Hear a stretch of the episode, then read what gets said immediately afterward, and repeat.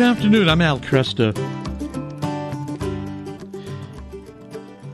In the case of recent uh, converts to the Catholic faith, one of the qu- questions that com- one of the issues that comes up is the creeping secularism, uh, progressivism that seems to be the tide seems to be rising, uh, and it's affecting uh, family life. It's affecting church life. It's affecting the world of business, uh, and and um, the Catholic Church is often seen uh, as a bulwark, uh, as a place that can uh, resist those encroachments. I rem- remember back in the 1990s when um, St. John Paul II worked out some kind of coalition with uh, the leaders of Muslim nations at a United Nations conference on population, and they managed to uh, push back against abortion and contraception. And I remember at that time, uh, Dr. James Dobson, who was a very influential evangelical Protestant, um, uh, had a very a focus on the family, very influential Protestant uh, program. Uh, I can remember him admiring what John Paul II had done. He said, you know, how come we, by that he meant we evangelical Protestants, why can't we come together like that and affect that kind of change? So he recognized the institutional heft, the institutional strength of the Catholic Church.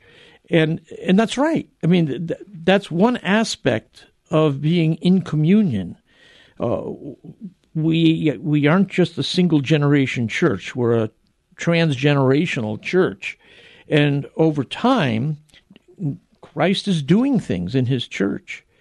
Uh, a lot of times, people think that um, certain Catholic teachings or canons uh, are accretions uh, or extra baggage picked up over the centuries. Well, in some cases it may be, but when it comes to doctrine and dogma, most of the time these things are growths and proper developments of what was always understood within the church. And so the institution preserves that.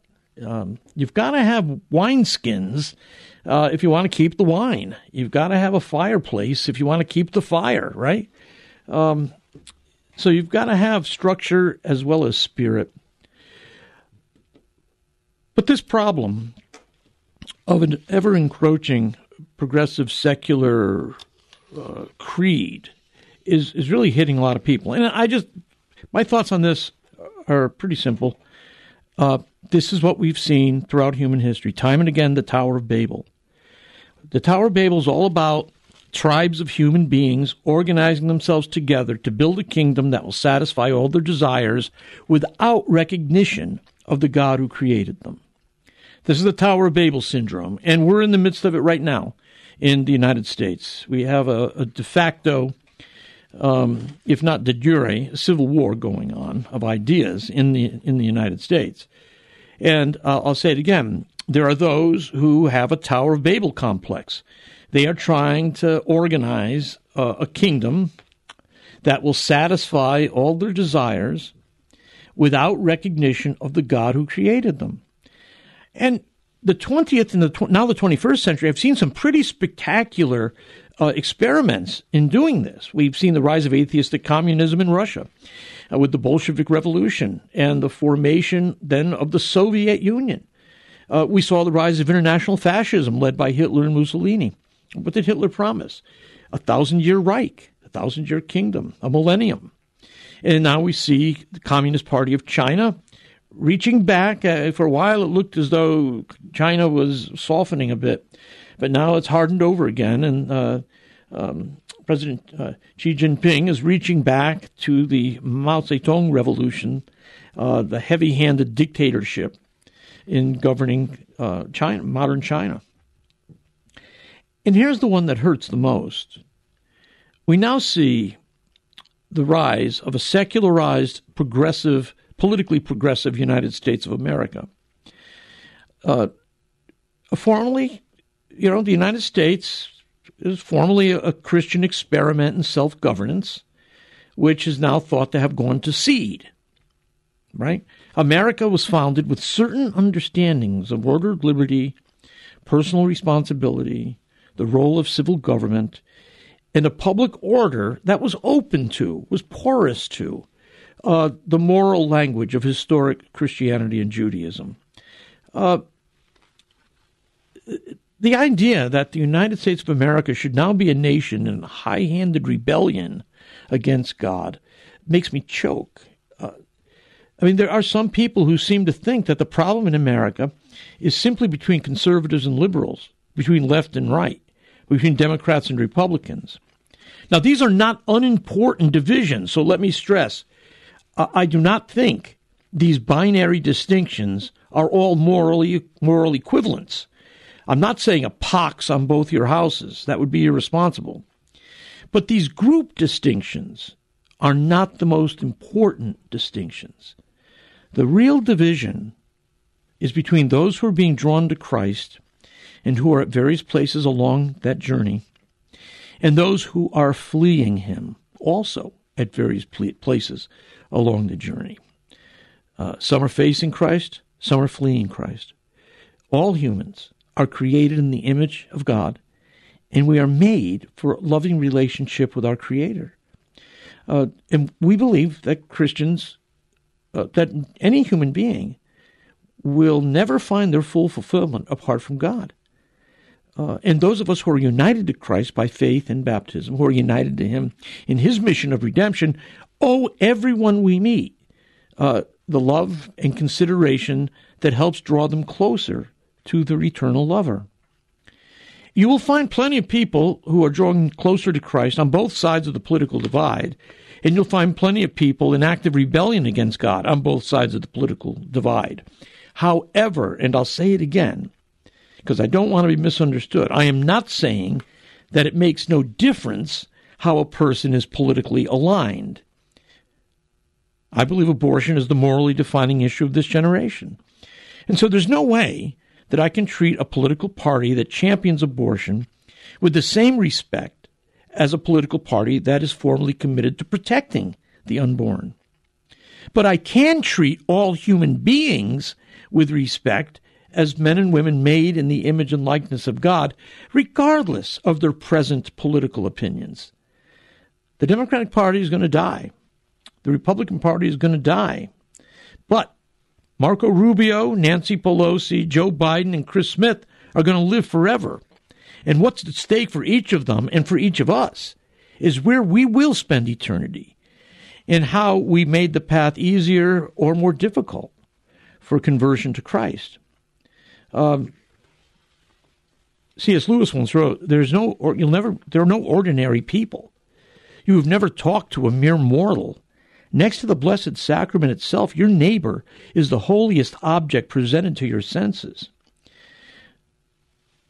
This dignity that Lewis is talking about, the dignity of the individual person, was a fruit of Western Christian civilization. look over the history of ideas. Intellectual historians in the last few years have been actually writing on this very topic. We've talked to some of them on this program.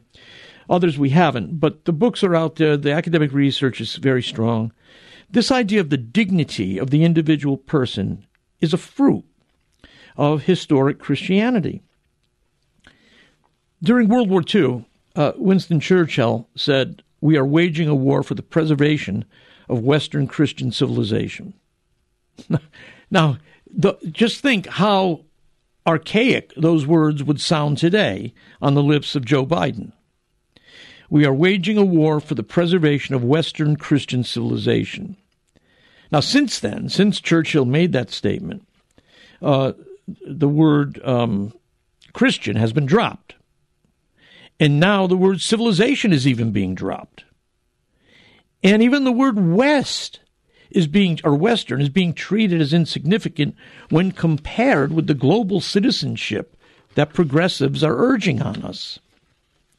This is the new Tower of Babel, and it has a creed. Uh, the creed is a belief in universal brotherhood apart from God. Uh, it's a belief that marriage is a human invention and that it's probably served its purpose in human evolution. And now we can create new institutions to deal with human romantic attachments. Uh, there's a belief that human nature is malleable and can be molded in whatever direction we decide to take, because after all, we are now the evolutionary process conscious of itself, and we can choose to evolve in a new direction. Uh, there is a belief in the gradual diminishing of the nation state. There's a belief in the priority of international institutions like the UN or the International Criminal Court.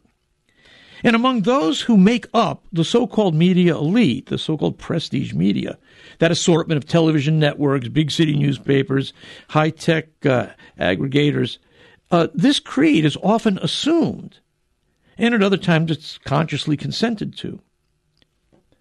If you're committed to beliefs about divine creation or divine institutions like marriage or a um, uh, an unchanging human nature uh, or idea of a government under God, you're considered part of an older era whose time is passing.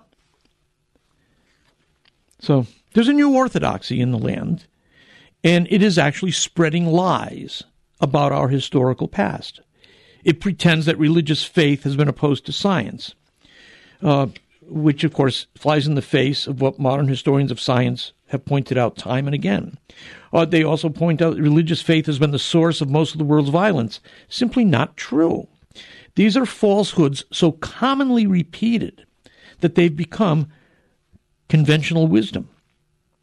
And again, I want to stress you can point to historians of science to point out that there's no long term pitched battle between science and faith. And you won't find political historians saying that religion has been the major source of historic violence. But facts are weak in front, in face of this new progressive creed. And George Orwell uh, once said, at any given moment, there's an orthodoxy, a body of ideas which it is assumed that all right thinking people will accept without question. It's not exactly forbidden to say this, that, or the other thing, but it's simply not done in polite society. And anyone who challenges the prevailing orthodoxy finds himself silenced with surprising effectiveness. A genuinely unfashionable opinion is almost never given a fair hearing, whether in the popular press or in the highbrow periodicals. So this is what we're going through is not entirely new. Uh, the balance of you know power swings uh, from one side to the other. But Orwell's writing after the Second World War, uh, after again uh, we won what a great victory for the preservation of Western Christian civilization, which now get rid of the word Christian, get rid of the word civilization, and begin forgetting about the word West.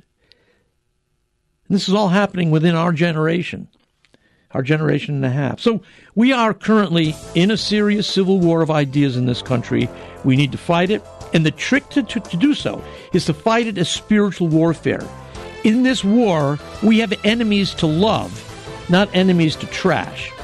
We don't draw our identity from political parties. We draw our identity from the one who has already fought the final conflict and has the certainty of ultimate victory. And that can be our assurance.